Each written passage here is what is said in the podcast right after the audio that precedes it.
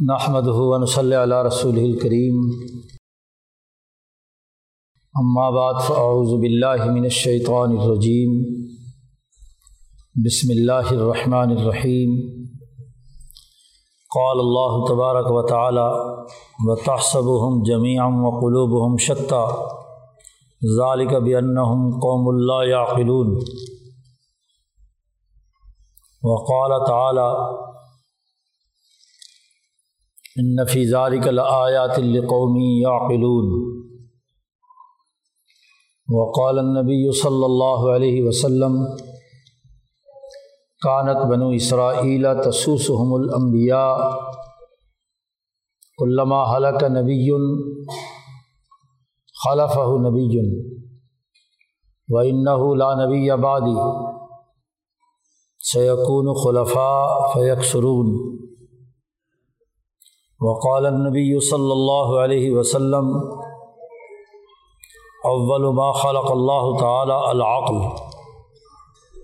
فقال له اقبل فاقبل فقال له ادبر فادبر وقال تعالیٰ وبك اواخذ وقال النبی صلی اللہ علیہ وسلم لا تزال طائفة من امتی قائمین علی الحق. لا يزرهم من خالف صدق اللہ مولانا العظیم و صدق رسول النبی الکریم معزز دوستو، دین اسلام کی تعلیمات انسانیت کو دنیا اور آخرت میں کامیاب بنانے کے لیے اللہ تبارک و تعالیٰ نے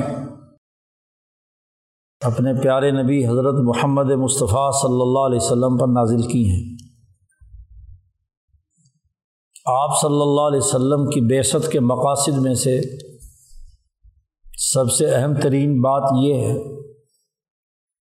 کہ آپ انسانیت کو دنیا میں بھی عزت و وقار، کامیابی اور افتخار کے ساتھ زندگی بسر کرنے کا سلیقہ سکھاتے ہیں۔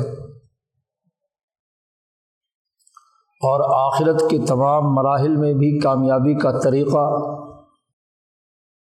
اور احکامات بیان کرتے ہیں۔ تاکہ انسانیت دنیا کی ذلتوں، مسکنتوں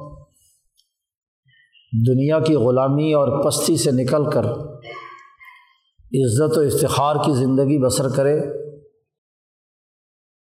اور آخرت میں بھی ذلت، رسوائی اور جہنم کی بدنامی سے نکل کر جنت کی خوشحالیوں کی طرف گامزن ہو۔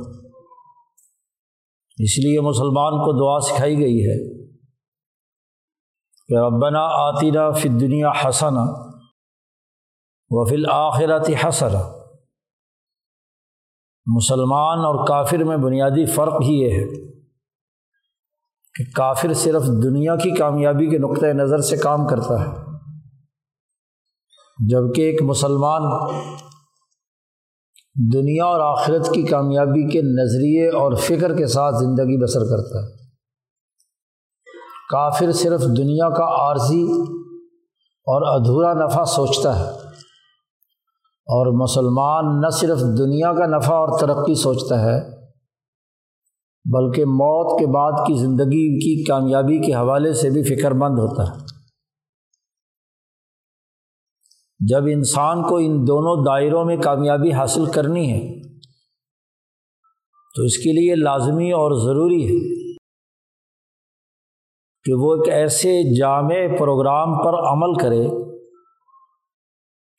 جو اسے ان تمام دائروں میں ترقی اور کامیابی کے منازل سے ہمکنار کرے اس کی سوچ محدود نہیں ہونی چاہیے۔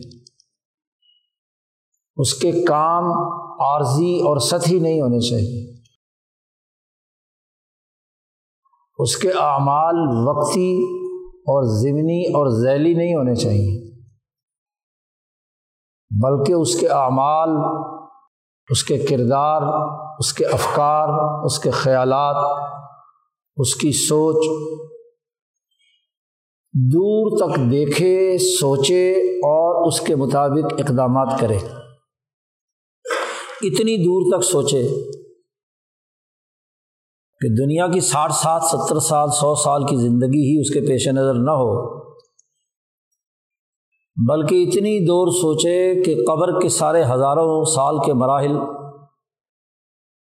حشر کی ہولناک مناظر، جنت اور جہنم کے مراحل اور اس کا بھی سب سے آخری سرا۔ نبی اکرم صلی اللہ علیہ وسلم نے فرمایا کہ جنتیوں کو سب سے آخر میں منابر نور پر بٹھا کر اللہ پاک سلطان التجلیات انسان کے سامنے ظاہر کرے گا، اپنے آپ کو ظاہر کرے گا، مشاہدہ کروائے گا۔ اتنی دور تک سوچے۔ اس کے مطابق اپنا فکر استوار کرے۔ اس کے مطابق اپنا عمل ٹھیک کرے۔ انسان دو چیزوں کا مجموعہ ہے، سوچتا ہے غور و فکر کرتا ہے۔ اور اس غور و فکر کی اساس پر بولتا ہے۔ اور پھر اس کا جسم اس سوچ اور قول کے مطابق عمل کرتا ہے۔ ہم سوچ سمجھ کر کسی انسان سے کوئی معاہدہ کرتے ہیں۔ اور پھر اس معاہدے کی حوالے سے جو ذمہ داریاں ہم پر عائد ہوتی ہیں، اسے پورا کرنے کا عزم کرتے ہیں۔ مرد اور عورت نے ایجاب و قبول کیا ہے، کہنے کو یہ بہت سادہ سا لفظ ہے۔ ایک طرف سے ایجاب ہوا، دوسری طرف سے کہا میں نے قبول کیا۔ لیکن اس سے پہلے سوچا سمجھا گیا ہے۔ دونوں خاندانوں نے، دونوں افراد نے، دونوں کے رشتہ داروں نے سوچ سمجھ کر یہ رشتہ استوار کیا ہے۔ اور پھر اس سوچنے کے مجموعی نتیجے میں یہ جملے ایجاب و قبول کے، یا خریدار اور فروخت کنندہ ایجاب و قبول کرتے ہیں۔ خریدنے والا خوب غور، فکر اور سوچ کے ساتھ ارادہ کرتا ہے کہ میں نے یہ چیز خریدنی ہے۔ بیچنے والا خوب سوچ سمجھ کے ساتھ عزم کرتا ہے کہ میں نے بیچنی ہے، جس طرح سے بھی ہو۔ اس کے بعد وہ کہتا ہے میں نے بیچا، وہ کہتا ہے میں نے خریدا۔ زبان سے قول کیا ہے۔ اب اس قول کے ساتھ ہی تمام شرعی، قانونی، سماجی ذمہ داریاں عائد ہو گئی ہیں معاہدہ نکاح کی جو ذمہ داریاں ہیں، وہ دونوں میاں بیوی پر۔ معاہدہ بے کی جو ذمہ داریاں ہیں، خریدار اور فروخت کنندہ پر۔ اسی طریقے سے انسانی، سماج کے دیگر معاہدات ہیں۔ پولیٹیکل سائنس میں جسے سیاسی معاہدہ کہا جاتا ہے یا عمرانی معاہدہ کہا جاتا ہے، سوشل کانٹیکٹ۔ سوچ سمجھ کر آپ کسی حکمران کی بیت کرتے ہیں یا ووٹ دیتے ہیں، آج کل ووٹ دیتے ہیں۔ اور حکمران بھی سمجھتا ہے کہ میں نے جو قبول کیا ہے تو اس پہ اس ریاست کی، ان شہریوں کی کیا ذمہ داری مجھ پر عائد ہوتی ہے؟ اسے سیاست المدینہ کہتے ہیں۔ اور جب اقوام عالم کے درمیان کوئی اقوام متحدہ کی سطح پر ایگریمنٹ ہوتا ہے ایجاب و قبول ہوتا ہے، ایک نظم قائم کیا جاتا ہے، تو پوری انسانیت، بین الاقوامیت یا ملتوں کے درمیان معاملات طے پاتے ہیں۔ یہ وہ معاہدات ہیں جو انسان ایک دوسرے سے جب کرتا ہے تو اس میں بولتا بھی ہے معاہدے کی صورت میں اس سے پہلے سوچتا ہے، غور و فکر کرتا ہے، اور پھر عمل بھی کرتا ہے۔ ان تمام مراحل میں جو بنیادی کردار ادا کرنے والی نعمت اللہ نے انسان کو ودیت کی ہے، اسے عقل کہتے ہیں۔ عقل ادراک کرتی ہے۔ غور و فکر کے نتائج انسان کے سامنے رکھتی ہے انالیسس کرتی ہے، تجزیہ کرتی ہے بیلنس شیٹ بتاتی ہے کہ یہ چیز مجھے خریدنی چاہیے یا نہیں؟ یا مجھے شادی کرنی چاہیے یا نہیں؟ یہ حکومت یا یہ حکمران مجھے تسلیم کرنا چاہیے یا نہیں؟ اس بین الاقوامی نظام کا مجھے حصہ بننا چاہیے یا ایک بین الملل، ایک نیا نظام بنانے کی ضرورت پیش آئے گی؟ عقل و جوہر انسانیت ہے جو انسانوں میں فرق اور تمیز پیدا کرتی ہے، تجزیہ کر کے صحیح ادراک کر کے اور پھر جتنی بڑی عقل ہوگی، اتنی دور کی بات سوچے گا۔ جتنی ادھوری اور ناقص عقل ہوگی، اتنی قریب کی اور وقتی بات ہوگی۔ عقل ضرور ہر انسان میں ہے۔ لیکن ایک سطحی عقل ہے کہ اس ایگریمنٹ کے نتیجے میں مجھے کل یہ فائدہ ہوگا بس۔ جس کی عقل اچھی ہے، وہ پرسوں چوتھے، اگلے مہینے، اگلے سال، دو سال، چار سال، پانچ سال، دس سال۔ مسلمان کے لیے ایسی عقل درکار ہے کہ وہ ایک گھنٹے، دس دن مہینہ، دو مہینہ، سال، دو سال، پچاس، سو سال، نہیں صرف۔ وہ بھی سوچے۔ بلکہ اس کے بعد، موت کے بعد کے معاملات کو بھی سمجھے۔ وہاں بھی عقل کا استعمال کرے۔ کہ کس عمل کے کیا نتائج وہاں ملنے ہیں قبر میں، حشر میں۔ کن اعمال سے جنت ملے گی، کن اعمال سے جہنم کا مستحق ہوں گا۔ تو کتنی بڑی عقل چاہیے؟ اسی لیے قرآن حکیم نے بہت سی آیات میں کامیاب لوگوں کے لیے قومی یا قلون کا لفظ استعمال کیا ہے۔ نفیز علی کا آیات القومی یا قلون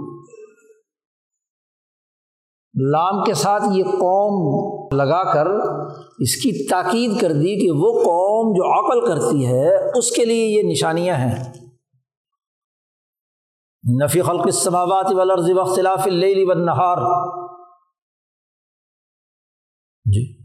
اس آیت کے آخر میں کتنے آسمانوں، زمینوں کی تخلیق، رات دن کا تغیر و تبدل، بارش برسانہ وغیرہ وغیرہ کشتیوں پر سوار ہو کر تجارت اور کاروبار کرنا و تصریف ریاحی آیات القومی یا قلون جس میں بڑی نشانیاں ہیں لیکن کس قوم کے لیے؟ عقل مند قوم کے لیے۔ جس قوم کے اندر عقل ہے، قومی عقل ضروری ہے کہ دن رات کے تغیر و تبدلات کے کیا اثرات ہوتے ہیں۔ بحر و بہر میں کشتیاں چلانے اور معاشی سرگرمیوں کا بین الاقوامی نیٹ ورک قائم کرنے میں کیا نشانی ہے؟ ہواؤں اور محکمہ موسمیات کے جو معلومات اور اثاسیات ہیں بارشوں کا، موسموں کا، اس کے کیا اثرات پڑتے ہیں کسی معاشی سرگرمی پر، کسی سیاسی سرگرمی پر؟ آیات قومی یا پلو تو ایک طرف قرآن حکیم نے قومی یا قلون کے لیے وہ قوم جو عقل رکھتی ہے، اس کے لیے نشانیوں کا ایک نیٹ ورک بیان کیا۔ ہے کہ اس سے صرف وہ لوگ نصیحت حاصل کریں۔ اور ایک طرف ان قوموں کا تذکرہ کیا ہے کہ جو عقل نہیں رکھتی اور عقل نہ رکھنے کی وجہ سے بہت سی عذاب اور ذلت اور رسوائی اور مسکنت کی حالت میں مبتلا ہوتی ہیں۔ قرآن نے صورت الحشر میں منافقین اور یہودیوں کا تذکرہ کرتے ہوئے کہا ہے ظالقہ بھی ان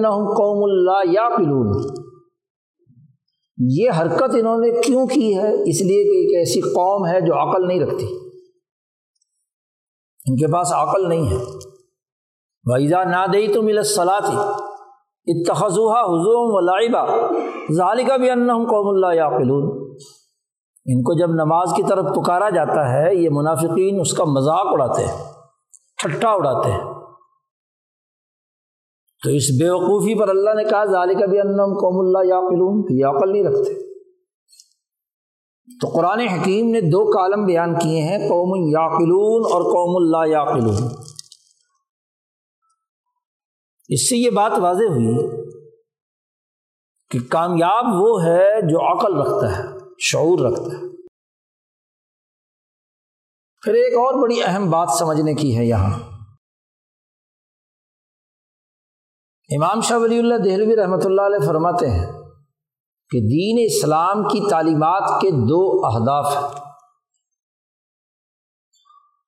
ایک تہذیب نفس انسانی، کہ نفس انسانی مہذب ہو جائے، اعلیٰ اخلاق کا حامل بن جائے، عبادات کا خوگر بن جائے۔ سیرت و کردار اس کا درست ہو جائے۔ نفس انسانی کہا ہے۔ اور پھر اس کے ساتھ ساتھ مختلف جگہوں پر نفس کی جمع نفوس، انفس اس کا استعمال کیا۔ یعنی نفوس انسانی کی تہذیب کا ایک دائرہ ہے، ایک طریقۂ کار ہے۔ جو اپنے نفس کو مہذب بنا لے گا۔ پاک صاف کر لے گا، وہ کامیاب ہے۔ صورت البشم سی وضحا میں کہا ہے کہ وہ نفسم وما صواہ فلحمہ فجور و تقواہ قد افلاح من ذکا وقد خواب من دسا کہ جس نفس نے اپنا، اپنے آپ کو پاک کر لیا، بد اخلاقیوں سے، بد کرداری سے وہ کامیاب فلاں پا گیا۔ اور جس نے اسے پاک نہیں کیا، اسے بد اخلاقیوں میں دھسا دیا۔ دسا وہ ناکام ہوا۔ خراب ہو گیا۔ تو قرآن حکیم کی مجموعی تعلیمات کا ایک حصہ تہذیب نفس انسانی سے تعلق رکھتا ہے۔ دوسرا اہم ترین حصہ وہ ہے۔ جس کا تعلق سیاست ملیہ سے ہے۔ سیاست سے۔ ہے اور سیاست کسی ملت، کسی قوم، کسی سوسائٹی کے لیے ہوتی ہے۔ محض فرد واحد پیش نظر نہیں ہوتا۔ سیاست ملیہ۔ اور ملت شاہ صاحب فرماتے ہیں دنیا میں تین ہی ہیں۔ تین ملتیں ہیں۔ وہ جو علم نجوم کی بنیاد پر اپنا نظام بناتی ہیں، تو ملت نجامین انہیں کہا جاتا ہے۔ وہ لوگ جو دنیا کے مادی فوائد، طبیعتی قوانین کی بنیاد پر اپنا نظام اور اپنی سیاست قائم کرتی ہیں، وہ سیاست الطبعین ہیں، مادیین ہیں۔ اور تیسری ملت وہ ہے۔ جو ملت ابراہیمیہ حنیفیہ کہلاتی ہے۔ کہ اس علم نجوم آسمانوں، زمینوں کے دائرے سے ماورا، ذات باری تعالیٰ کا وہ نورانی اور ملکی نظام جو فرشتے مالا اعلیٰ کی قوتیں مالائے سافل کی قوتیں اس پوری کائنات کا نظام چلا رہی ہیں تدبیر کر رہی ہیں، مدبر السماواتی والارض کا جو عمل ہے، اس پر ایمان رکھتے ہیں۔ اس لیے اس کو حنیف کہا گیا۔ کہ نہ وہ سورج کی پرستش، نہ چاند کی، نہ ستاروں کی، نہ زمین میں کسی پتھر کی، نہ طبیعتی قوانین کی۔ وہ پوجا کرتی ہیں صرف اور صرف اور صرف۔ انی وجہ تو وجہ علی فطر السماواتی والارض حنیف وما انا من المشرقین اللہ تبارک یہ ملت ابراہیمیہ حنیفیہ ہے۔ تو دنیا میں ملتیں تین ہیں۔ ابراہیمی ملت کو مسخ کر کے یا اس سے منافقت کا رویہ اختیار کر کے ایک ملت یہود وضع ہوئی۔ موسا علیہ السلام کے بہت بعد جنہوں نے ملت ابراہیمیہ میں تحریف کی، تورات میں تحریف کی۔ یہ ملت ابراہیمیہ کی ذیلی، محرف شدہ اور منافقانہ ملت ہے، ملت یہود۔ اور ایسے ہی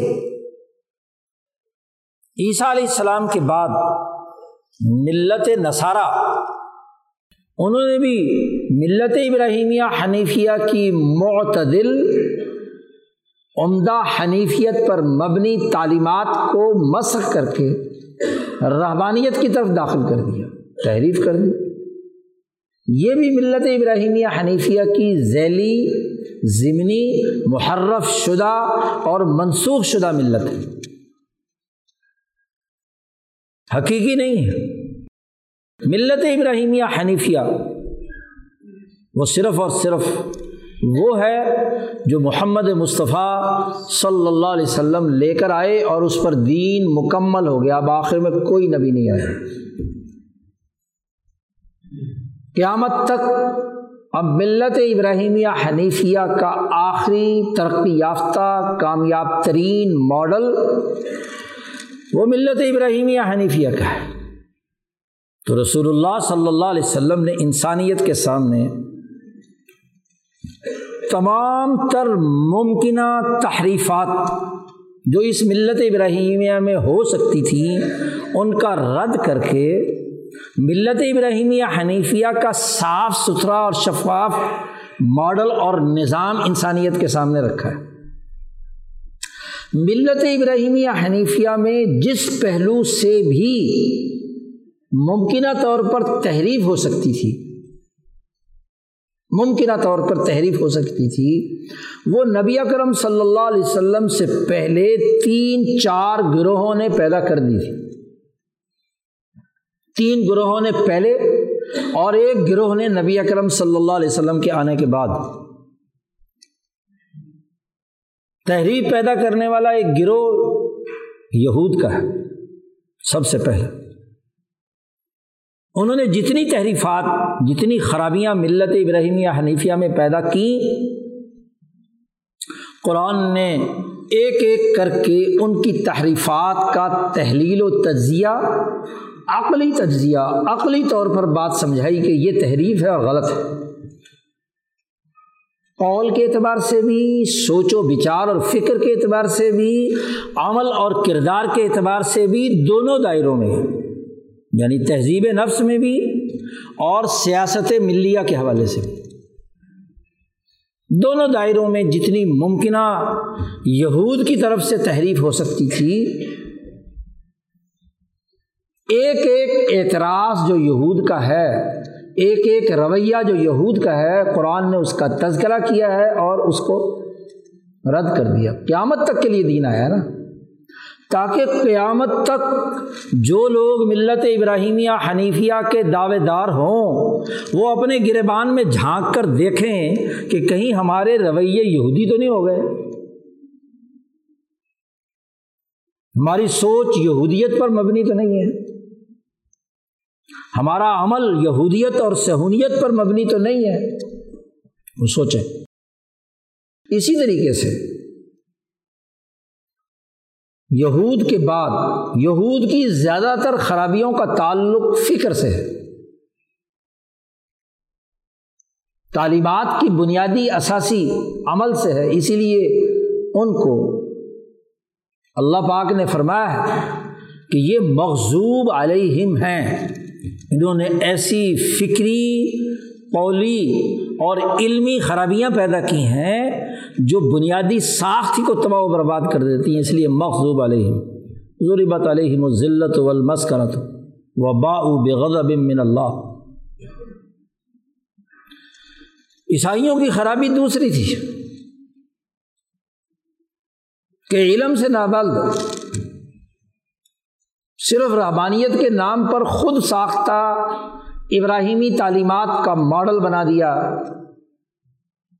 روحانیت کے نام پر، غاروں میں عبادات کے نام پر، دنیا سے چھٹکارا پا کر، کونے کھدروں میں ادھر ادھر بیٹھ کر راہب بنا دیے۔ برحبانیت نب تضاؤ ماں کتبنا علیہم ایسی رحبانیت گھڑ لی کہ ہم نے تو ان پر فرض ہی نہیں کی تھی وہ۔ خود ساختہ روحانیت۔ سیاست چھوڑ دو، معیشت چھوڑ دو ہاں جی ماحول کی اجتماعی ضروریات کو چھوڑ دو، بس اپنی ذاتی اصلاح اور اپنی روحانیت کو ترقی دینے کے خود ساختہ طریقے اختیار کر لو، یہ تحریف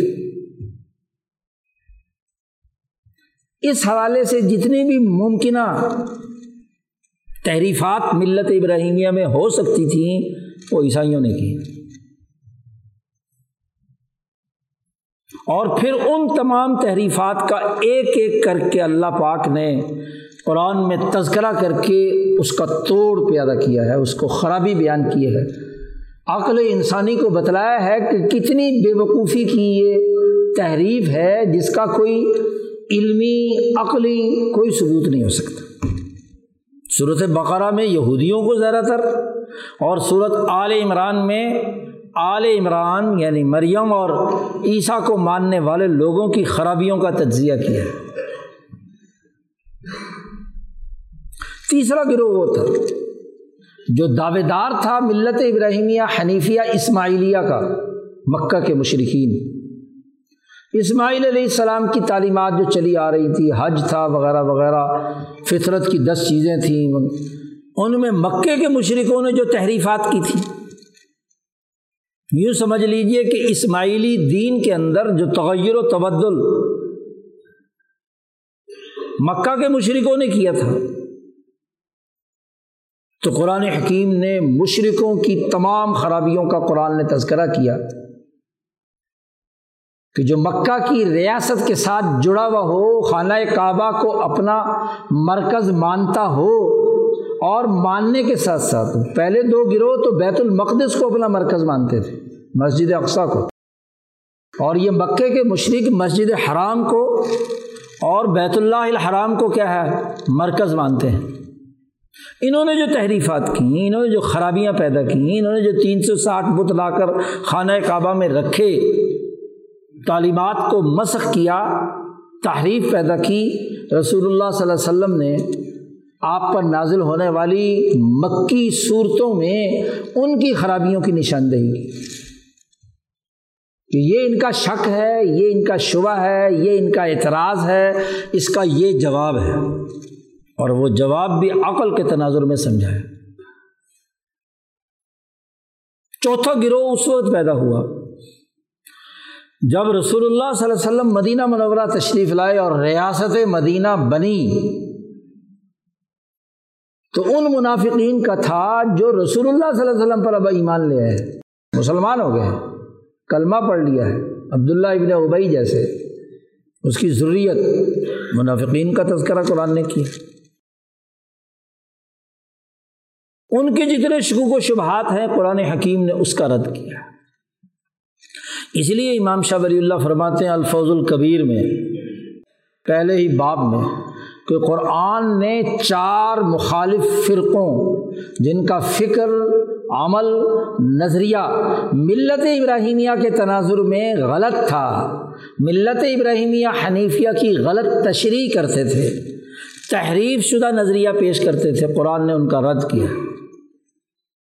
اور اصل جو تعلیمات حضرت ابراہیم علیہ السلام، اسماعیل علیہ السلام سے لے کر حضرت عیسیٰ علیہ السلام تک تمام حقیقی انبیاء کے سچے انبیاء کی تھیں، ان کو رسول اللہ صلی اللہ علیہ وسلم نے، کتاب مقدس قرآن حکیم نے کھول کر بیان کر دیا کہ یہ یہ بنیادی تعلیمات ہیں۔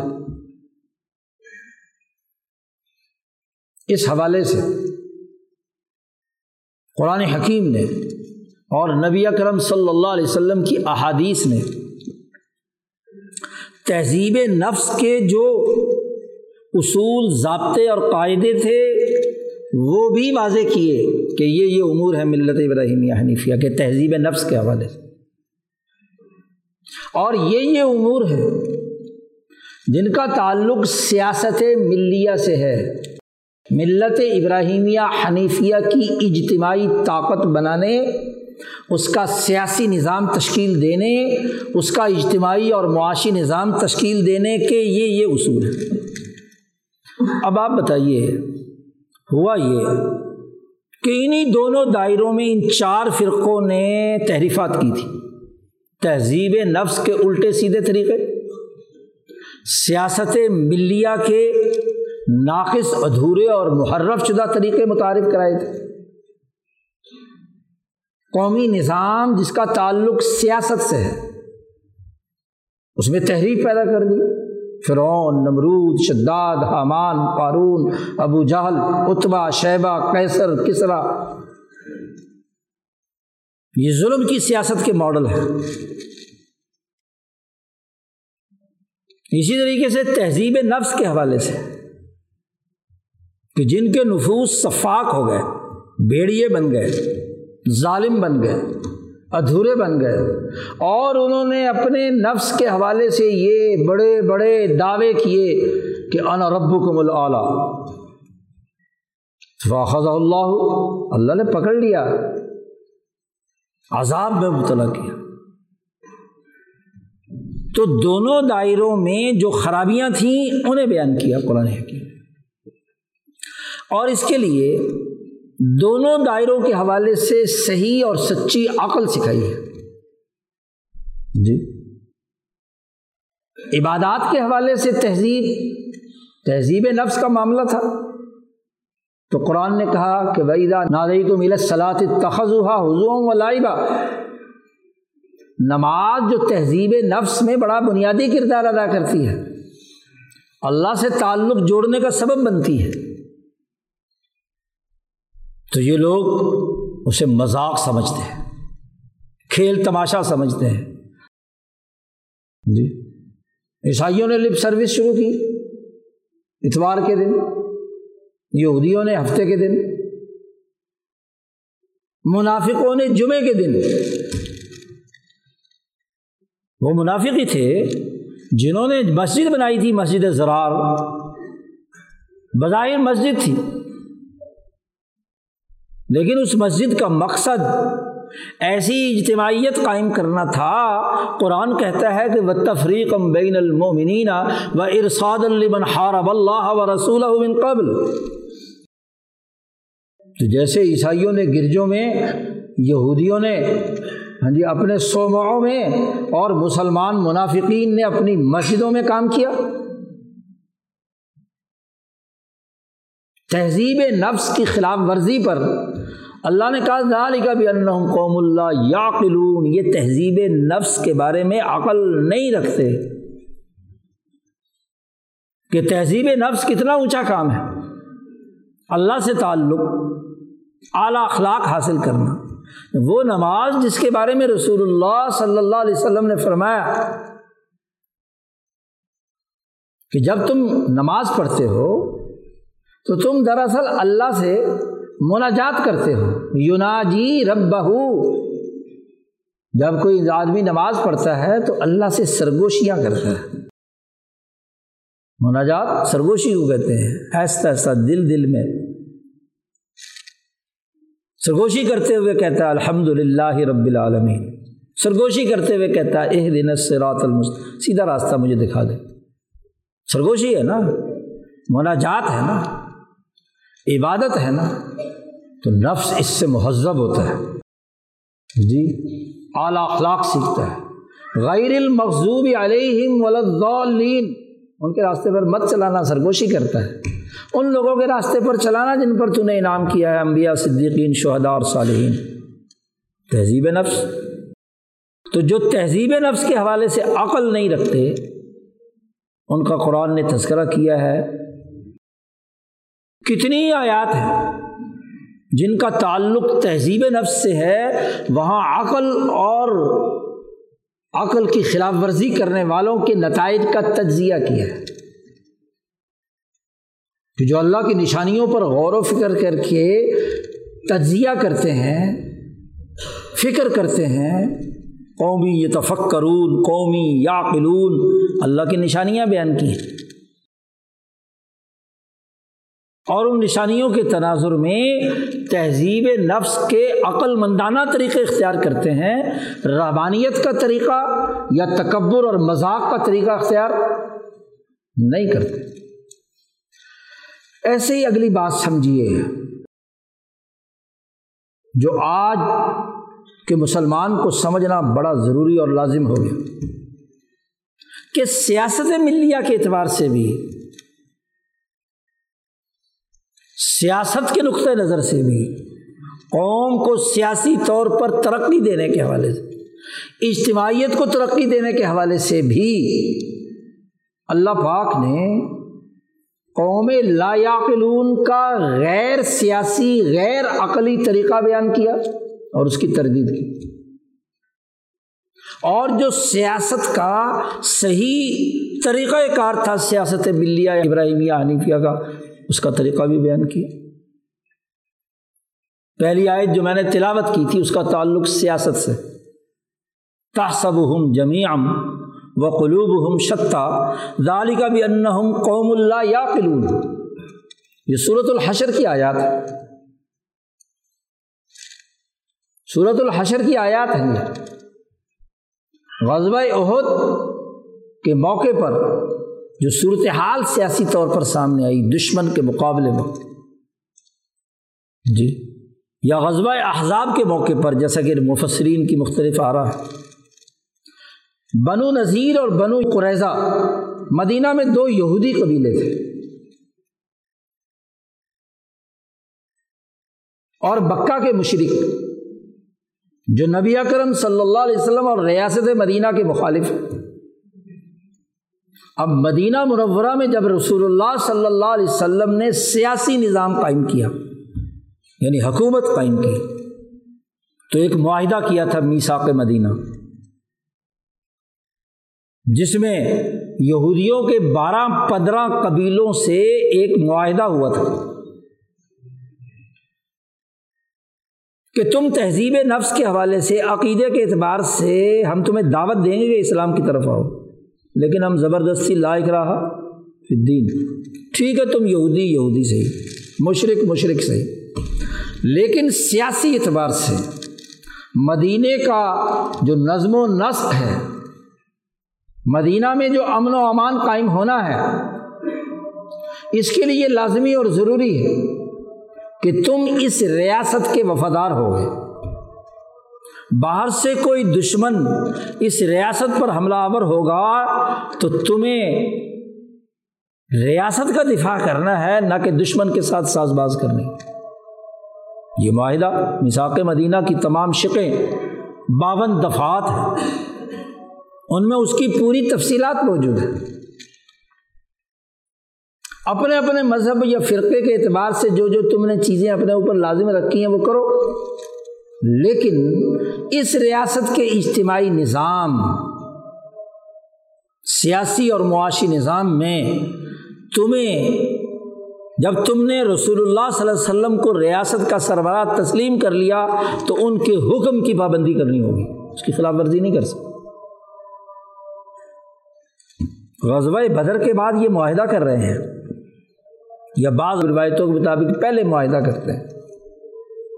اور غزبۂ عہد کے موقع پر یا غزبۂ احزاب کے موقع پر یہ اس معاہدے کو توڑتے ہیں۔ یہود بھی اور وہ منافقین بھی۔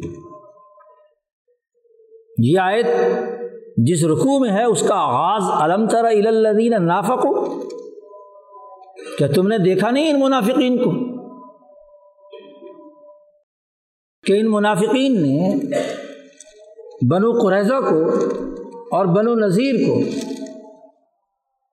یہ کہا کہ تم خلاف ورزی اگر کرو گے اور تمہیں یہ نکالنا چاہیں گے تو ہم بھی تمہارے ساتھ نکل جائیں گے، ریاست چھوڑ کر۔ لائن نخرج تم لنخرجن معکم۔ اگر تم نکلو گے تو ہم بھی نکلیں گے تمہارے ساتھ۔ ان کو ہلہ شیری دی، سیاست میں انتشار پیدا کرنا۔ گروہیت پیدا کرنا، ریاست کی حفاظت سے انکار کر دینا۔ اور پھر جب ابو سفیان لڑنے کے لیے رسول اللہ صلی اللہ علیہ وسلم سے آ رہے ہیں تو ساس باز کرنا، تعلقات استوار کرنا، دشمن کے ساتھ پینگے بڑھانا۔ اور ریاست کی اجتماعیت کو، سیاست کو، حکومتی رٹ کو چیلنج کرنا۔ یہ منافقین کا مرض بھی ہے اور یہود و نصارہ کا مرض بھی ہے۔ جی اجتماعیت کو توڑ رہے ہیں۔ سیاست ملیہ کے تحت رسول اللہ صلی اللہ علیہ وسلم نے ان تمام کو جوڑا کہ یہ ملت ابراہیمیہ کے بھٹکے ہوئے لوگ ہیں، شاید سیاست اور اجتماعیت میں ساتھ رہ کر، ہمارے اخلاق دیکھ کر ان کو بھی توفیق ہو جائے۔ مسلمان ہونے کی۔ دعوت کے انداز اور اسلوب میں آپ صلی اللہ علیہ وسلم نے انہیں ساتھ شامل کیا۔ حتیٰ کہ ان کے دل کو نرم کرنے کے لیے مدینہ آنے کے بعد سترہ مہینے رسول اللہ صلی اللہ علیہ وسلم نے مسجد اقسا کی طرف رخ کر کے نماز پڑھی۔ شاہ صاحب کہتے اس کی سیاسی وجہ تھی کہ کہیں یہ آ کر یہ نہ کہیں کہ دیکھو جی ہماری مسجد کی جس کو یہ ملت ابراہیمیہ کا مرکز بھی مانتے ہیں، اس کی تو ان کے نزدیک اہمیت ہی کوئی نہیں ہے مکے والوں کے تو دعوت کے نقطۂ نظر سے بات کی آپ صلی اللہ علیہ وسلم۔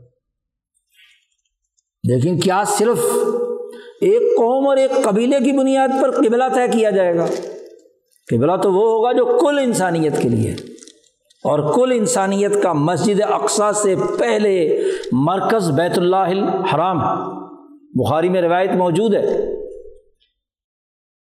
رسول اللہ صلی اللہ علیہ وسلم سے پوچھا گیا کہ سب سے پہلی مسجد کہاں بنی؟ تو آپ نے فرمایا مسجد حرام۔ ابراہیم نے خانہ کعبہ تعمیر کیا، مسجد حرام تعمیر ہوئی۔ صحابہ نے پوچھا، اس کے بعد مسجد اقسا کب بنی؟ حضور نے فرمایا، اس کے بعد۔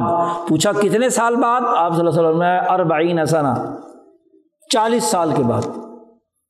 تو پہلا مرکز قبلہ اول، یاد رکھو، بیت اللہ الحرام ہے۔ مسجد اقسا اور بیت القدس جو ہے وہ قبلہ ثانی ہے ایک اور یہ بھی بڑا پرپگنڈا کیا جاتا ہے، قبلہ اول۔ قبلہ اول کہاں تھا؟ حضور صلی اللہ علیہ وسلم تیرہ سال مکہ میں رہے تو قبلہ کون سا تھا؟ بیت اللہ الحرام۔ قبلہ اول تو یہ تھا۔ جو اول ہے وہ آخر ہے۔ یہ تو درمیان کے صرف سترہ مہینے ان کو کیونکہ مدینہ والے یہودیوں کے زیر اثر بیت المقدس کی طرف رخ کر کے عبادت کرتے تھے، تو آپ صلی اللہ علیہ وسلم نے ان کی رعایت میں، ان کو تبلیغ کے نقطۂ نظر سے آپ صلی اللہ علیہ وسلم نے یہ سترہ مہینے مسجد اقسا کی طرف رخ کیا۔ تو یہ تو قبلہ ثانی ہے۔ تاریخی تعمیر کے اعتبار سے بھی اور رسول اللہ صلی اللہ علیہ وسلم کی نبوت کے اعتبار سے بھی۔ تیئیس سالہ دور نبوت میں صرف ڈیڑھ سال مسجد اقسا کی طرف رخ کر کے نماز پڑھی ہے۔ باقی ساری کیا ہے؟ بیت اللہ الحرام کی طرف نمازیں پڑھی۔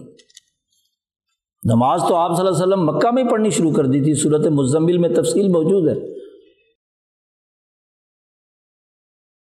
تو کہنے کا مقصد یہ ہے کہ جو معاہدہ ہوا ہے، اس معاہدے کی سیاسی خلاف ورزی کی ہے۔ جھوٹ بولتے ہیں، مخالفوں سے دوستیاں لگاتے ہیں، یہ منافقین اور یہودی۔ پھر قرآن نے کہا، اب آپ دیکھو، کتنے گروہ ہو گئے؟ مولانا عبید اللہ سندھی فرماتے ہیں، مکہ میں دو سیاسی گروہ تھے۔ ایک مکے کے مشرقوں کا اور ایک حضرت محمد مصطفیٰ صلی اللہ علیہ وسلم کی سیاست ملیہ ابراہیمیہ کا۔ اور سیاست اور حکومت کا آغاز، خلافت باطنہ کا آغاز مکہ مکرمہ میں ہی ہو چکا ہے۔ امام شاہ ولی اللہ نے فت الرحمان کے حاشیے میں تفصیل سے گفتگو کی اور بتلایا ہے، اس آیت کی تفسیر میں کہ علم یرو اللہ نن قسل ارضا میں اطرافیہ جتنے کعبہ کے گرد قبائل تھے، بنو غفار، بنو اسلم وغیرہ وغیرہ، یہ پانچ دس قبیلوں کے شاہ صاحب نے نام لکھے ہیں کہ وہ مسلمان ہو چکے تھے۔ وہ حضور صلی اللہ علیہ وسلم کا حکم مانتے تھے، ابو جہل کا حکم۔ تو جس کا حکم مانا جائے، وہی حکمران ہوتا ہے۔ اور پھر آ کر مدینہ میں آپ نے وہاں کے قبائل کی بنیاد پر عمل کیا۔ تو مکہ میں دو سیاسی گروہ تھے، سیاسی ملت کے اعتبار سے۔ نبی کرم صلی اللہ علیہ وسلم کا اور مشرقین مکہ کا جس کی نمائندگی ابو جال کرتا تھا۔ اور مدینہ میں آئے، ایک سیاسی گروہ تو مکہ میں رہ گیا۔ مدینہ میں ایک سیاسی گروہ یہودیوں کا ہے۔ بنو قریضہ اور بنو نذیر۔ اور ایک سیاسی گروہ منافقین کا ہے کہ جو بظاہر مسلمان ہو چکے ہیں لیکن سیاست اور ریاست میں حضور کی حکمرانی کو تسلیم کرنے کے لیے تیار نہیں ہے۔ اب قرآن حکیم نے پورے اول سے آخر تک سیاست ملیہ کے حوالے سے ان تینوں گروہوں کے سیاسی کردار کا تجزیہ کیا۔ ہے مکہ کے مشرقین یہود اور منافقین۔ یہود کے ساتھ بعد میں نصارہ بھی مل گئے، یہود و نصارہ، اہل کتاب۔ ان کی سیاسی صورتحال کیا تھی؟ اور محمد مصطفیٰ صلی اللہ علیہ وسلم کی غزوات کی، جہاد کی، کام کرنے کی سیاسی صورتحال کیا تھی؟ اس کا تجزیہ اس صورت مبارکہ میں اللہ نے ان دو رقوؤں میں کیا ہے۔ یہ دوسرے رقوع کی آیات۔ اس موقع پر اللہ پاک نے یہودیوں کا تبصرہ اور تجزیہ کیا ہے۔ لا يقاتلونكم جميعا الا في قرى محصنه او من وراء جدر باسهم بينهم شديد تحسبهم جميعا وقلوبهم شتى ذلك بانهم قوم لا يعقلون جیسے ہی ابو سفیان کو شکست ہوئی اور مشرقین مکہ کا لشکر وہاں سے بھاگ کر گیا۔ تو رسول اللہ صلی اللہ علیہ وسلم کو جبرائیل امین نے کہا کہ وردی نہیں اتارنی، چلو بنو قریضہ کی طرف۔ جی ان کو جب للکارا، ان کا محاصرہ کیا، وہ جو کل کہہ رہے تھے کہ ہم مل کر لڑیں گے رسول اللہ صلی اللہ علیہ وسلم کے ساتھ۔ وہ منافقین کہتے تھے کہ اگر تمہیں مدینہ سے انہوں نے نکالا تو ہم بھی نکلیں گے۔ سارے دبک گئے۔ منافقین کا سیاسی رویہ کیا ہوا؟ پہلے ان یہودیوں کو اکسایا کہ رسول اللہ صلی اللہ علیہ وسلم کے خلاف کام کرو۔ اور جب وہ کرنے لگے اور ان کو رسول اللہ صلی اللہ علیہ وسلم نے جلا وطن کیا وہاں سے بنو نذیر کو، تو کوئی منافق گیا وہاں سے ساتھ؟ لائن اخریجو لا یخرجون معکم۔ یہ اگر نکلے تو تمہارے ساتھ نہیں نکلیں گے یہ منافقین۔ قرآن نے کہا۔ جی۔ اسی طریقے سے یہ بنو نذیر اور بنو قریضہ دونوں گرفت میں تھے۔ تو دونوں کے درمیان اتنے اختلافات اور انتشار اور لڑائی تھی۔ کہ جس کو اللہ نے کہا باسہم بینہم شدید، ان کے درمیان بڑی جنگ ہے، بڑی لڑائی ہے۔ تحسبہم جمیعا، تم ان کی سیاسی طاقت کو یہ سمجھتے ہو کہ یہ سب مل کر ایک اجتماع بنا ہوا ہے۔ تحسبہم جمیعا، نہیں نہیں، ایسا نہیں ہے۔ بقلوبہم شتا۔ چنانچہ جب رسول اللہ صلی اللہ علیہ وسلم نے، چونکہ اس میں عملی اقدامات بنو نذیر نے کیے تھے، تو رسول اللہ صلی اللہ علیہ وسلم نے بنو نذیر کو حکم دیا کہ تم نے ریاست کی جو بنیادی رٹ تھی، اسے چیلنج کیا ہے مساق توڑا ہے۔ تو نکل جاؤ یہاں سے۔ جلا وطن کر دیا۔ تمہاری سیاسی سزا یہ ہے کہ تمہاری سیاسی موت پیدا کر دی جائے۔ کوئی آدمی جسے مہاجر بنا دیا جائے، وطن سے بے وطن کر دیا جائے، اس کی سیاسی موت۔ تو یہ بنو نذیر یہاں سے نکالے خیبر میں اور پتہ نہیں کہاں کہاں جا کر بعد میں یہ لوگ جمع ہوئے اور پھر بعد میں خیبر کی جنگ میں وہاں ان کو سرکوبی کر کے وہاں سے نکال دیا۔ تو ان کو یہاں نکالا گیا۔ اچھا اس موقع پر بنو قریضہ نے کہا کہ نہیں نہیں جی ہم تو دوبارہ صلاح کرتے ہیں۔ غلطی ہو گئی جی معافی ہو گئی جی ہمیں معافی دے دو جی اور ہماری ہم دوبارہ صلاح کرتے ہیں کہ جی ہم ان شاء اللہ آئندہ آپ کو موقع نہیں ملے گا، ہم ریاست کے وفادار رہیں گے، یہ ہوگا وہ۔ آپ صلی اللہ علیہ وسلم نے سوچا کہ شاید ان کی اصلاح ہو جائے اور دین کی طرف جلا وطن کرنا تو کوئی حل نہیں ہے، تو ان کو رہنے کی اجازت دی۔ لیکن غزبۂ احزاب میں ان لوگوں نے بھی وہی حرکت کی۔ اور حضور صلی اللہ علیہ وسلم فرمایا تھا کہ میں تمہیں یہ دوسرا موقع دے رہا ہوں۔ اور اگر تم نے اس کے بعد خلاف ورزی کی تو سوائے قتل کے اور کوئی نہیں ہوگی تمہاری سزا۔ ان کا تو سیاسی قتل ہوا ہے بر نذیر کا۔ سیاسیات کا اصول بتلا دیا۔ اور دوسری دفعہ غداری کر رہے ہو تو پھر جسمانی قتل بھی ہوگا۔ تو قرآن نے کہا کہ یہ آج منافقین، بنو قریضہ بنو یہود، یہ سارے مل کر رسول اللہ صلی اللہ علیہ وسلم کی سیاسی طاقت سے لڑنا چاہتے ہیں، آپ سے لڑنا چاہتے ہیں۔ لا یقاتلونکم جمیعا الا فی قرم محسنتن۔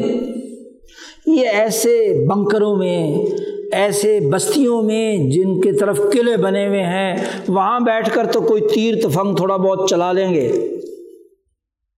جی؟ بند کسی جگہ پر کوئی ایک ہاتھ گولا تمہاری طرف پھینک دیں گے۔ قرم محسنتن یا زیادہ سے زیادہ یہ بزدل لوگ جو ہیں اوم مرائی جدر۔ کسی دیوار کی اوٹ میں سے، کسی دیوار کے پیچھے، ان میں یہ طاقت نہیں ہے کہ کھل کر سامنے آ کر لڑے۔ جن کی اجتماعی طاقت مضبوط ہوتی ہے، سیاسی اور معاشی قوت وہ تو مردوں کی طرح سامنے آ کر لڑتے ہیں۔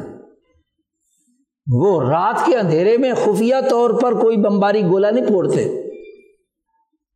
جی کیا کہا اللہ نے؟ قرم محسرتن او مرا جدر۔ ان کی حالت تو یہ ہے، سیاسی حالت۔ دعوے دار ہیں، یہ ملت یہود اور ملت ابراہیمیہ حنیفیہ کے وارث بنتے ہیں۔ اور ان کا حال یہ ہے کہ ان کے اندر اتنی بزدلی ہے، اتنا انتشار ہے، اتنی لڑائی ہے کہ باسہم بینہم شدید۔ یہ سارے یہودی قبیلے، یہ یہودی نسلیں، یہ منافقین ایک دوسرے کے ساتھ شدت سے لڑتے ہیں۔ تمہارے مقابلے میں ان کے دل مختلف ہیں، آپس میں تو شدت سے لڑتے ہیں اور تمہارے سامنے بھیگی بلی بن کر قلعوں کے اندر چھپ کر ہاں جی گریلا وار کرنے کی کوشش کرتے ہیں۔ مرائی جدر کیا ہوتا ہے؟ سامنے آنے کی ان کے اندر طاقت اور قوت نہیں۔ جی؟ قرم محسنت مرائی جدر باسہم بینہم شدید، تحسبہم جمیعا۔ تمہیں نظر آئے گا کہ یہ ساری بڑی طاقت ہے۔ اتنے یہودی ہیں، اتنے منافقین ہیں۔ نہیں، ان کے دلوں کا حال کا پتہ ہے۔ قلوب ہم شتا، دل ٹکڑے ٹکڑے ہیں۔ جی ایک دوسرے کو برداشت کرنے کے لیے تیار نہیں ہے اور کیا کہا؟ ظال کا بھی ان قوم اللہ یا قلون اس لیے کہ ان میں کوئی سیاسی عقل ہی نہیں ہے۔ سیاسی عقل تقاضا کرتی ہے کہ اجتماعی طاقت پیدا کی جائے، چھپ کر وار نہ کیا جائے، قانونی نظام کے تحت کردار ادا کیا جائے۔ جی برسر میدان مقابلہ ہونا چاہیے۔ سیاسی شعور تقاضا کرتا ہے کہ حالات اور حقائق کے مطابق کردار ادا کیا جائے۔ یہ سیاسی شعور ہی ہے رسول اللہ صلی اللہ علیہ وسلم کا۔ کہ مکہ مکرمہ کے تیرہ سال اس بات کی دعوت تو دی، افراد تو تیار کیے، لیکن یہ سیاسی فیصلہ نہیں کیا کہ جاؤ تین سو ساٹھ بت مکہ کے خانہ کعبہ سے نکال کر باہر پھینک دو۔ دشمن ہونے کی وجہ سے۔ رسول اللہ صلی اللہ علیہ وسلم فرماتے ہیں کہ میں دنیا کے تمام انسانوں سے زیادہ غیرت مند ہوں۔ جی؟ سعد بن وقاص سے گفتگو اور مکالمہ ہو رہا تھا۔ وہاں رسول اللہ صلی اللہ علیہ وسلم نے فرمایا کہ میں تم تمام سے زیادہ غیرت مند ہوں۔ اور واللہ اغیر منی، اللہ تبارک و تعالیٰ مجھ سے بھی زیادہ غیرت مند ہے۔ تو اس غیرت کے تقاضے سے تین سو ساٹھ بت خانہ کعبہ میں رکھے ہوئے ہیں اور لوگ طواف کر رہے ہیں اور طواف خود حضور بھی کر رہے ہیں۔ کبھی غیرت نے بھڑکایا؟ جی بڑی غیرت آ گئی تھی، اس لیے ہم نے حملہ کر دیا۔ غیرت آئی؟ اس کو غیرت کہتے ہیں۔ لیکن ایک وقت آیا کہ اس غیرت کا اظہار فتح مکہ کے موقع پر ہوتا ہے کہ بغیر خون بہائے مکہ پر قبضہ کیا، اس سیاسی نظام کو شکست دی، سیاسی طاقت اپنی پیدا ہو گئی اور وہ تین سو ساٹھ بت اٹھا کر باہر پھینکے، کسی کی مجال نہیں ہے کہ وہ بتوں کو روک سکے یا ان کی بنیاد پر لڑائی لڑ سکے۔ اللہ نے تو کہا تھا کہ یہ لوگ بتوں کو زیادہ محبت رکھتے ہیں اللہ سے۔ ان کو تو بڑی محبت تھی، لیکن کسی مشرق کی مجال ہوئی کہ بت نکال کر پھینکے جا رہے ہیں اور وہ آگے سے چوں بھی کریں۔ جی ہے سیاست۔ سیاسی حکمت عملی، یہ ہے تدبیر۔ تو رسول اللہ صلی اللہ علیہ وسلم کی سیاست بھی قرآن نے بیان کی، سیاست مل لیا۔ جی۔ اور دوسری طرف یہودیوں کی سیاست۔ اور یہودیوں کی حالت بیان کی۔ اور ہوا کیا؟ اب آپ دیکھو، اگر یہودیوں کی سیاسی حکمت عملی کی طور پر ذرا یہودیوں کی طرف سے سوچو کہ انہوں نے یہ سمجھا کہ باہر سے جو ابو سفیان کا لشکر آیا ہے، اس کا ساتھ دیں گے، تو یہ تو مسلمان جن کے پاس ہم رہ رہے ہیں، یہاں ہم نے معاہدہ کیا ہوا ہے، یہ تو بس ان کے سامنے ڈھیر ہو جائیں گے۔ تو مستقبل کی پلاننگ کریں کہ ہم ان کا قبضہ اگر ہو گیا مکے کے مشرقوں کا، تو ہمارے تعلقات ان کے ساتھ کیا ہے؟ استوار ہو جائے۔ یعنی ڈبل گیم کھیل رہے ہیں۔ ایک طرف میساک مدینہ رسول اللہ صلی اللہ علیہ وسلم سے کیا ہوا ہے، اور ایک طرف پینگے بڑھا رہے ہیں معاہدات کی کس سے مکے کے مشرقوں سے۔ ڈبل گیم کھیل رہے ہیں۔ پھر جتنے بھی قبیلے ہیں، ایک فکر، ایک نظریہ، ایک ملت یہود کو مان رہے ہیں۔ لیکن آپس میں اتنی لڑائی اور اتنا انتشار ہے کہ ایک دوسرے کو برداشت کرنے کے لیے بس ہم بین شدید۔ ان کی آپس کی لڑائی بڑی ہی شدید ہے۔ نفرتیں ہیں ان کی۔ جی۔ اور آپس میں دل مختلف ہیں، بکھرے ہوئے ہیں، انتشار کی حالت میں۔ تو قرآن نے کہا کہ ان تین کاموں کی وجہ سے وہ سیاسی طاقت تمہاری طاقت کا مقابلہ کیسے کرے گی؟ رسول اللہ صلی اللہ علیہ وسلم کی سیاسی طاقت جس پارٹی پر استوار ہے، صحابہ کی انقلابی جماعت پر، وہ ایک فکر، ایک نظریے، ایک سوچ کے ساتھ یک جان ہے۔ جی بنیاد مرسوس ایک سیسا پلائی ہوئی دیوار ہے۔ غزوہ عہد میں اگر وقتی طور پر ایک ڈسپلن کی خراب ورزی کی وجہ سے مسلمان لشکر کو نقصان اٹھانا پڑا، تو تھوڑی دیر بعد ہی اس بنیاد مرسوس نے دوبارہ جنگی حکمت عملی فوری طور پر مرتب کی اور اس جنگی حکمت عملی، کیونکہ جماعت ایک ہے، اس حکمت عملی نے دشمن کو دوبارہ شکست دے دی۔ ورنہ دنیا میں جو فوجی لشکر ایک دفعہ شکست کھا جائے تو اس کا تو مرال گر جاتا ہے۔ دوبارہ میدان جنگ کے اندر اسی طرح پوری طاقت کو جمع کر کے دشمن کو دوبارہ شکست دینا مشکل ہوتا ہے۔ تو حضور کی سیاست دیکھو اور یہاں یہودیوں کی سیاست دیکھو۔ تو قرآن حکیم نے سیاست ملیہ سے متعلق قرآن حکیم میں یہود کی جتنی بھی حرکتیں بیان کی ہیں ان میں بے تدبیری، نظم و نسق توڑنا، آپس میں جھگڑے، آپس میں اختلاف، معاہدات کی خلاف ورزی کرنا، معاہدات کو توڑنا۔ بھائی خدرہ میسا کا کم ہم نے تم سے معاہدہ کیا تھا کہ لا تصفیقون دما کم ولا تخرجون انفسکم من دیارکم ثم اقررتم وانتم تشهدون ثم انتم هؤلاء تقتلون انفسکم وتخرجون۔ تم نے معاہدہ کیا تھا کہ اپنے ہی یہودیوں کا خون نہیں بہاؤ گے، انہیں جلا وطن نہیں کرو گے۔ لیکن تم نے خلاف ورزی کی، اپنے ہی یہودیوں کو نکال باہر کیا انہیں کو قتل کیا، ان کو فدیہ دے کر چھڑانے کے لیے چندہ مانگنے لگ گئے۔ قرآن حکیم نے یہ کردار بیان کیے ہیں، یہ اس لیے بیان کیے ہیں کہ قیامت تک ملت ابراہیمیہ حنیفیہ کے مسخ شدہ فرقوں اور منافقوں کے یہ رویے ہو سکتے ہیں۔ اس لیے ہر دور کا مسلمان آنکھیں کھول کر دیکھے۔ کہ گرد و پیش میں یہ رویے کس کے ہیں؟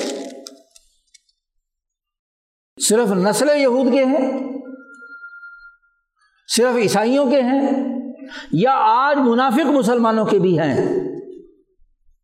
رسول اللہ صلی اللہ علیہ وسلم نے فرمایا تھا لطت طبی من کا قبل کم تم ضرور بس ضرور وہ عادتیں، وہ طریقے اختیار کرو گے جو تم سے پہلے لوگوں نے اختیار کیے۔ صحابہ نے پوچھا، کیا یہود و نصارہ؟ رسول اللہ صلی اللہ علیہ وسلم اور کون؟ انہیں کی بات کر رہا ہوں کہ تم بھی یہودی خصلتیں اپناؤ گے۔ تم بھی عیسائی خصلتیں اپناؤ گے۔ تم بھی تہذیب نفس کے حوالے سے یہودیوں کے غیر عقلی طریقے پر عمل کرو گے۔ اور تم بھی سیاست ملیہ کے حوالے سے سیاسی بے شعوری اور بے عقلی کا مظاہرہ کرو گے۔ حدیث موجود ہے۔ ایسی کہ حضور صلی اللہ علیہ وسلم نے فرمایا، جیسے جوتا جوتے کے برابر ہوتا ہے، تمہاری خصلتیں بھی یہودیوں کا سیاسی جوتا اور تمہاری سیاسی حالت دونوں یکساں برابر ہوگی کوئی فرق نہیں ہو آج ذرا اپنے گربان میں جھانکنا چاہیے کہ تحسب ہم جمی و قلوب ہم شتا کی حالت یہودیوں اور عیسائیوں کی ہے یا آج مسلمانوں کی ہے؟ ستاون اسلامی ملک ہیں۔ یہ فیصلہ نہیں کر سکتے کہ سہونیت کا مقابلہ کرنے کے لیے ہمیں کرنا کیا ہے۔ قلوب ہم شتا۔ ایک طرف ایک ملک، دوسرے طرف دوسرا ملک، تیسری طرف دوسرا ملک۔ ہے مسلمان؟ نبی اکرم صلی اللہ علیہ وسلم کے سپاہی۔ وہی عادتیں جو قرآن حکیم یہودیوں کی بیان کر رہا ہے۔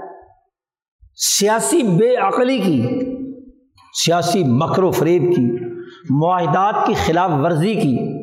معاہدہ کرتے ہیں، پھر توڑتے ہیں۔ فلسطینیوں نے معاہدہ کیا اقوام متحدہ کے ساتھ اور فلسطینی اتھارٹی قائم ہوئی۔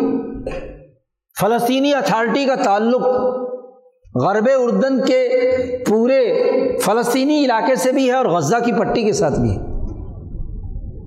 نصاب کیا ہے، معاہدہ کیا ہے۔ تبھی تو فلسطینی اتھارٹی کو وہاں اتھارٹی قائم کر کے سیکورٹی اور باقی امور چلانے کا معاہدہ جو تم نے یہودیوں، امریکیوں اور برطانویوں سے کیا، یہ تم نے کیا تھا نا؟ کسی اور نے کیا تھا؟ کیا وجہ ہے کہ اسی فلسطینی اتھارٹی کی جو غرب اردن کی شاخ ہے وہ اور جو غزہ کی شاخ ہے قلوب ہم شتا باسم بین شدید۔ کیوں؟ سوال ہے۔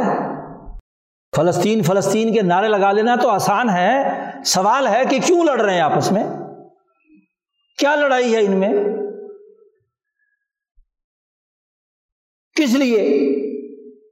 پھر ان مسلمان ملکوں سے اللہ کا معاہدہ تھا، مسلمانوں سے۔ کہ اپنے مسلمانوں کو قتل نہیں کرنا جیسے یہودیوں سے تھا۔ آپس میں مسلمانوں کو قتل کفر سے لڑائی ہے نا۔ اور یہ مسلمان ملک عراق میں لڑ رہے ہیں، کویت میں لڑ رہے ہیں، لیبیا میں لڑ رہے ہیں، افغانستان میں لڑ رہے ہیں۔ کون سا دنیا کا خطہ ہے جہاں یہ مسلمان ملک آپس میں باس ہوں بئی نہ ہوں شدید کھینچا تانی ہے؟ عرب لیگ کے کتنے ملکوں نے فلسطین کے مسئلے پر کوئی اتفاقی فیصلہ کیا ہو؟ کسی کا قبلہ کس طرف کسی کا قبلہ کس طرف ستاون اسلامی ملکوں کی کانفرنس ہوتی ہے سدائی کانفرنس کسی نتیجے پر نہیں۔ یہ کہہ دینا کہ جی، غزہ میں تشدد ہو رہا ہے۔ یہ تو ہر اندھے کو پتہ ہے۔ یہ تو جو سہونیت کے خلاف یہودی ہے، اس یہودی ربی نے بھی پریس کانفرنس کہا کہ کہا کہ غلط ہے۔ یہ تو امریکی تمہارے سے زیادہ جلوس نکال رہے ہیں۔ برطانوی بھی نکال رہے ہیں۔ یورپ بھی نکال رہا ہے۔ یہ کوئی کام ہے؟ بات ہے۔ اور پھر کہا تھا کہ یہ تمہارے سے لڑائی نہیں لڑیں گے۔ ذرا اس کو الٹا کر لو۔ اللہ فی قرم محسنت او مرائی جدر جب دیواریں بن رہی تھی تو اس وقت کہاں تھے تم؟ جب اسرائیل بدماش نے سہونیت نے غزہ کے چاروں طرف دیواریں کھڑی کی۔ اس وقت کہاں تھے؟ آج اس دیوار کے پیچھے سے بم پھوڑ کر پندرہ ہزار فلسطینی قتل کروا دیے۔ اس کا ذمہ دار کون ہے؟ بھائی، تم مسلمان ہو تو سارے مسلمانوں کو کیوں نہیں ساتھ ملائے اور باقی مسلمانوں کی غیرت مر گئی؟ کہ صرف بیانات جاری کر رہے ہیں۔ یاد رکھو، آج ضرورت ہے مسلمانوں کو کہ قرآن پڑھ کر اپنے اندر وہ خصلتیں دیکھیں۔ کیا رسول اللہ صلی اللہ علیہ وسلم کی فوج کی خصلتیں ہیں؟ آپ کی سیاسی تدبیر کی خصلتیں ہیں؟ یا آپ کے اندر یہودیوں اور عیسائیوں اور منافقوں کی خصلتیں ہیں؟ حالت تو یہ ہو چکی ہے کہ خصلتیں ساری منافقوں والی کیسی منافقت؟ ہے اسرائیل سے جنگ ہے اور اسرائیل کا ابا امریکہ سے یاری ہے۔ اس کے ساتھ دوستی ہے، اس کے ساتھ معاہدے ہیں۔ بھائی، یہ جتنے بھی یہودی جن کی فرمیں ہیں، یہ امریکہ میں بیٹھ کر تو کما رہے ہیں۔ تمہارے ملکوں کے اندر تم سے، ان تمہارے ساتھ جو یہاں کے سرمایہ دار ہیں، ان کو ملا کر تو کما رہے ہیں۔ ذرا بائی کاٹ کرو اپنے سرمایہ داروں کا تمہارا حال تو یہ ہے کہ تم حج کرنے جاتے ہو اور وہاں پیپسی کو فوڈ چینس تمام تر کھانے پینے کے کھابے یہودیوں کو صرف دو مہینوں کے اندر اربوں خربوں روپیہ تم منتقل کرتے ہو۔ تمہارے کھانے پینے کا سارا پیسہ کس کے پاس جاتا ہے؟ انہیں یہودیوں کے پاس، جن کے ہوٹل ہیں وہاں چاروں طرف۔ اسی فیصد شیئر یہودیوں کے۔ اور ایک مسلمان شہزادہ ساتھ ملا کر اس کا نام لگا دیا کہ یہ اس کا ہوٹل۔ ہلٹن کس کا ہے؟ پر کانٹیننٹل کس کا ہے؟ کون سے وہ ہوٹل جو چاروں طرف اور ٹوٹلی امریکی پیٹرن پر بنے ہوئے؟ ذرا مدینہ کی چاروں طرف ہوٹلوں کا پیٹرن دیکھو اور نیو یارک اور واشنگٹن کے ہوٹلوں کا پیٹرن دیکھو۔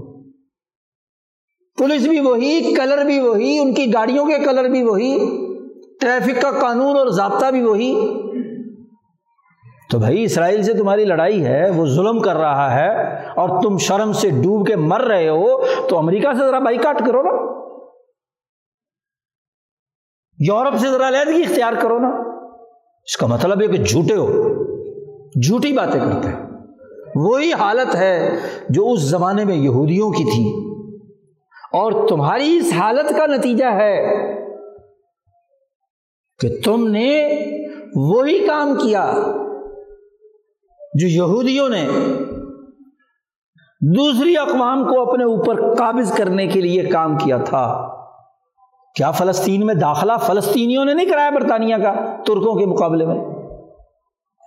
کیا مکہ اور مدینہ کے اندر ترکوں کو نکال کر شریف مکہ کی توری فوج کو داخل کرنے کا کام بادشاہت کے لالچ میں تم نے نہیں کیا؟ برطانیہ نے کرایا اور تم نے کرایا۔ عربوں نے بغاوت کی تھی ترکوں سے۔ خود اپنے پاؤں کاٹے تھے۔ ترکوں کا قتل عام کیا تھا۔ خلافت عثمانیہ کے پر کاٹے تھے۔ اس کی معیشت تباہ کی تھی۔ باسم بین شدید۔ آج بڑے فخر سے بڑے بڑے مولوی بیان کرتے ہیں کہ جی بس جی یہ تو ہاں جی غزبۂ ہند ہے، کوئی تو کہتا، کوئی کہتا غزہ ہے۔ اور آج کل ایک اور ضعیف حدیث کی بنیاد پر ایک اسکلان کی جنگ میں جو شہدا ہوں گے اور وہ ایسے جنت میں چلے جائیں گے اور جناب ماشاء اللہ فلسطینیوں نے اسکلان کی جنگ میں یاد تک اسکلان ہے کہاں جغرافیائی طور پر معلوم ہے اس مولوی؟ اسرائیل کے قبضے میں۔ اور جس اسکلان کے حوالے سے بال فرض یہ ضعیف حدیث درست بھی ہو، تو یہ تو حضرت امیر معاویہ رضی اللہ تعالیٰ عنہ کے زمانے میں اسکلان فتح ہوا ہے۔ یہ تو حضرت امیر معاویہ کے زمانے میں کیا ہے؟ عامر بن العاص مصر کے گورنر، انہوں نے یہ غزہ سینا اور یہ پورا ایلیا فتح کیا ہے، ان کے معاہدات ہیں ان کے ساتھ۔ اس پیشن گوئی کا تعلق تو صحابہ کے لشکر سے ہے۔ آج کے وہ جو ان کے اوپر یہودیوں والی خصلتیں ہیں کہ تحسب ہم جمیم و قلوب شتا، اس پر مولوی فٹ کرنا شروع کر دیتے ہیں۔ بھائی، پہلی فتح کی بات ہے۔ اب تو اسکلان تمہارے قبضے میں نہیں ہے، غزہ میں کہاں ہے؟ اسکلان اسرائیل کے پاس ہے۔ چہونیوں کے قبضے میں ہے۔ شام کی نکیل ہے، نکیل۔ عمر فاروق نے فرمایا تھا کہ ہر چیز کی ایک سنام ہوتی ہے، نکیل ہوتی ہے اور شام کی نکیل اسکلان ہے۔ جس کے قبضے میں اسکلان ہے، شام اس کا ہے۔ اس پر قبضہ کیا تھا امر بن لاس نے قبضہ کیا تھا۔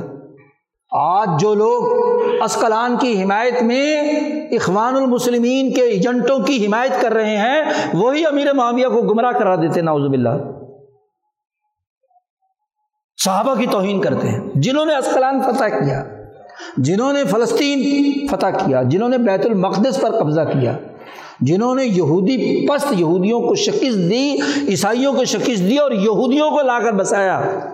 چودہ سو سال یہودیوں کو عزت دی، مسلمانوں نے دی۔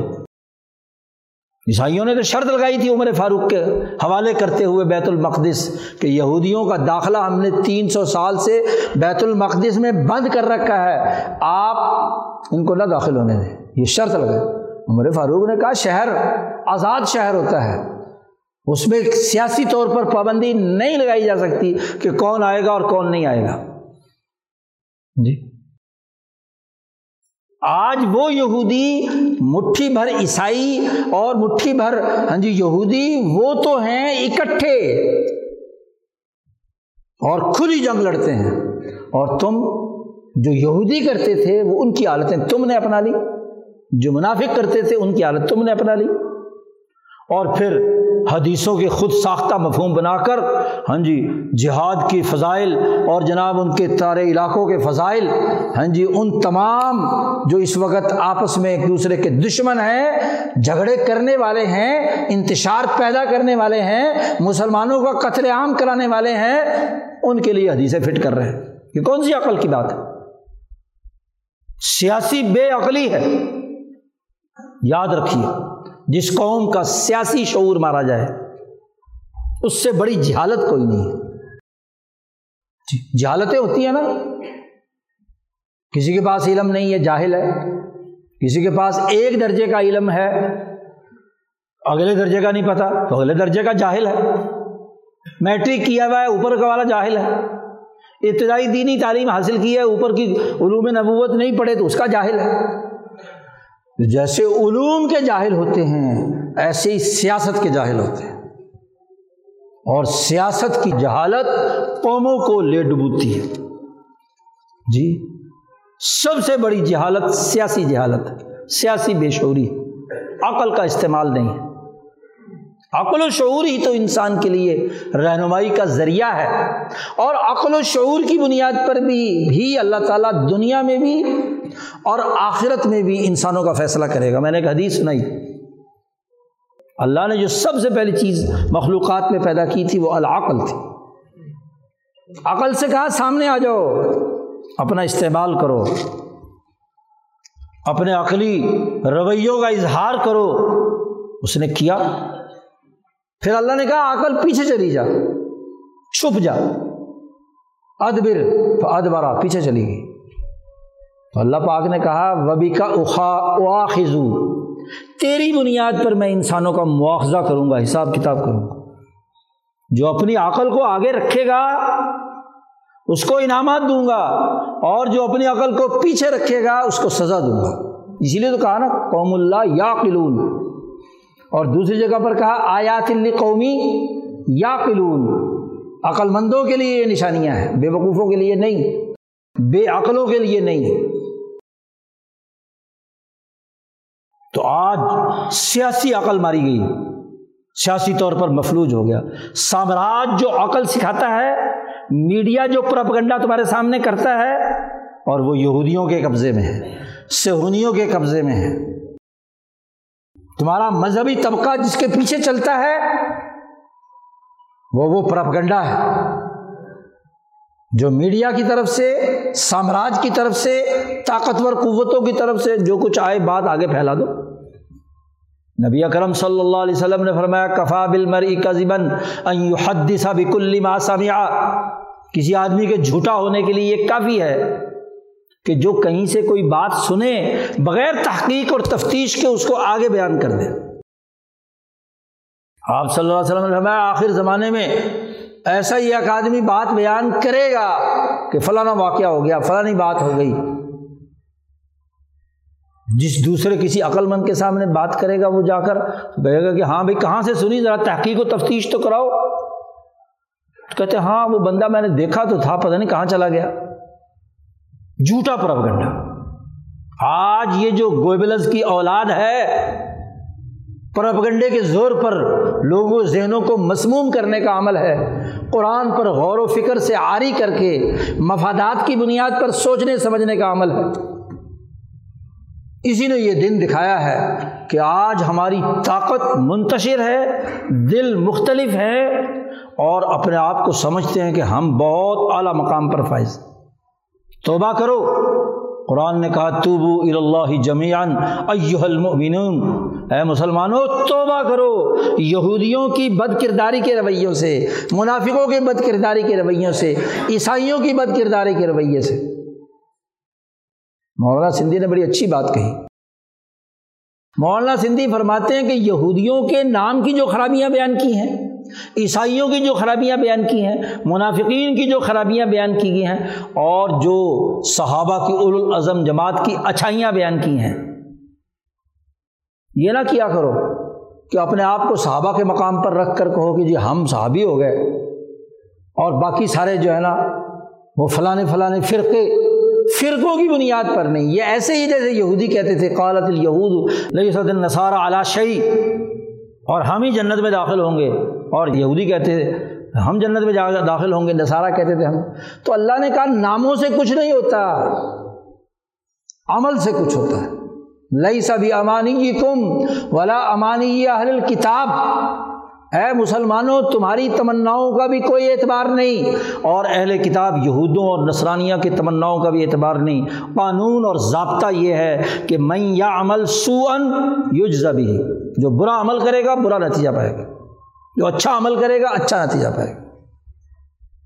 آج اپنے رویے، اپنا فکر، اپنی سوچ، اپنی زبان سے نکلنے والے جملے، قول اور اپنے جسم سے صادر ہونے والے اعمال کا جائزہ لو کہ یہ یہودی خصلتوں والے ہیں یا صحابہ کی خصلتوں والے ہیں۔ عیسائی خصلتوں والے ہیں یا سچے مسلمانوں کی اولیاء اللہ کی ہیں۔ منافقوں کے طور طریقے ہیں یا سچی مخلص مسلمان جماعت کے طور طریقے ہیں۔ انعامتا علیہم والی جماعت کے طریقے ہیں۔ یہ گربان میں جھانکنا ضروری ہے۔ ہر اچھی آیت اور اچھی حدیث کو صرف اپنے اوپر فٹ کر کے اپنے اپنے منہ میاں مٹھو بننے کی بات چھوڑ دو۔ اپنا محاسبہ کرو۔ اتنی ذلت، اتنی رسوائی۔ فلسطینیوں بیچارے بچوں کا قتل عام ہو رہا ہے۔ تباہی بربادی اتر رہی ہے۔ کون ہے اس کا ذمہ دار؟ انسانیت سسک رہی ہے۔ اور یہ ٹک ٹک دیدم، دم نہ کشیدم، سوچنے سمجھنے کی حالت کے بجائے اور ان کو مروانے کے لیے بھڑکا رہے ہیں۔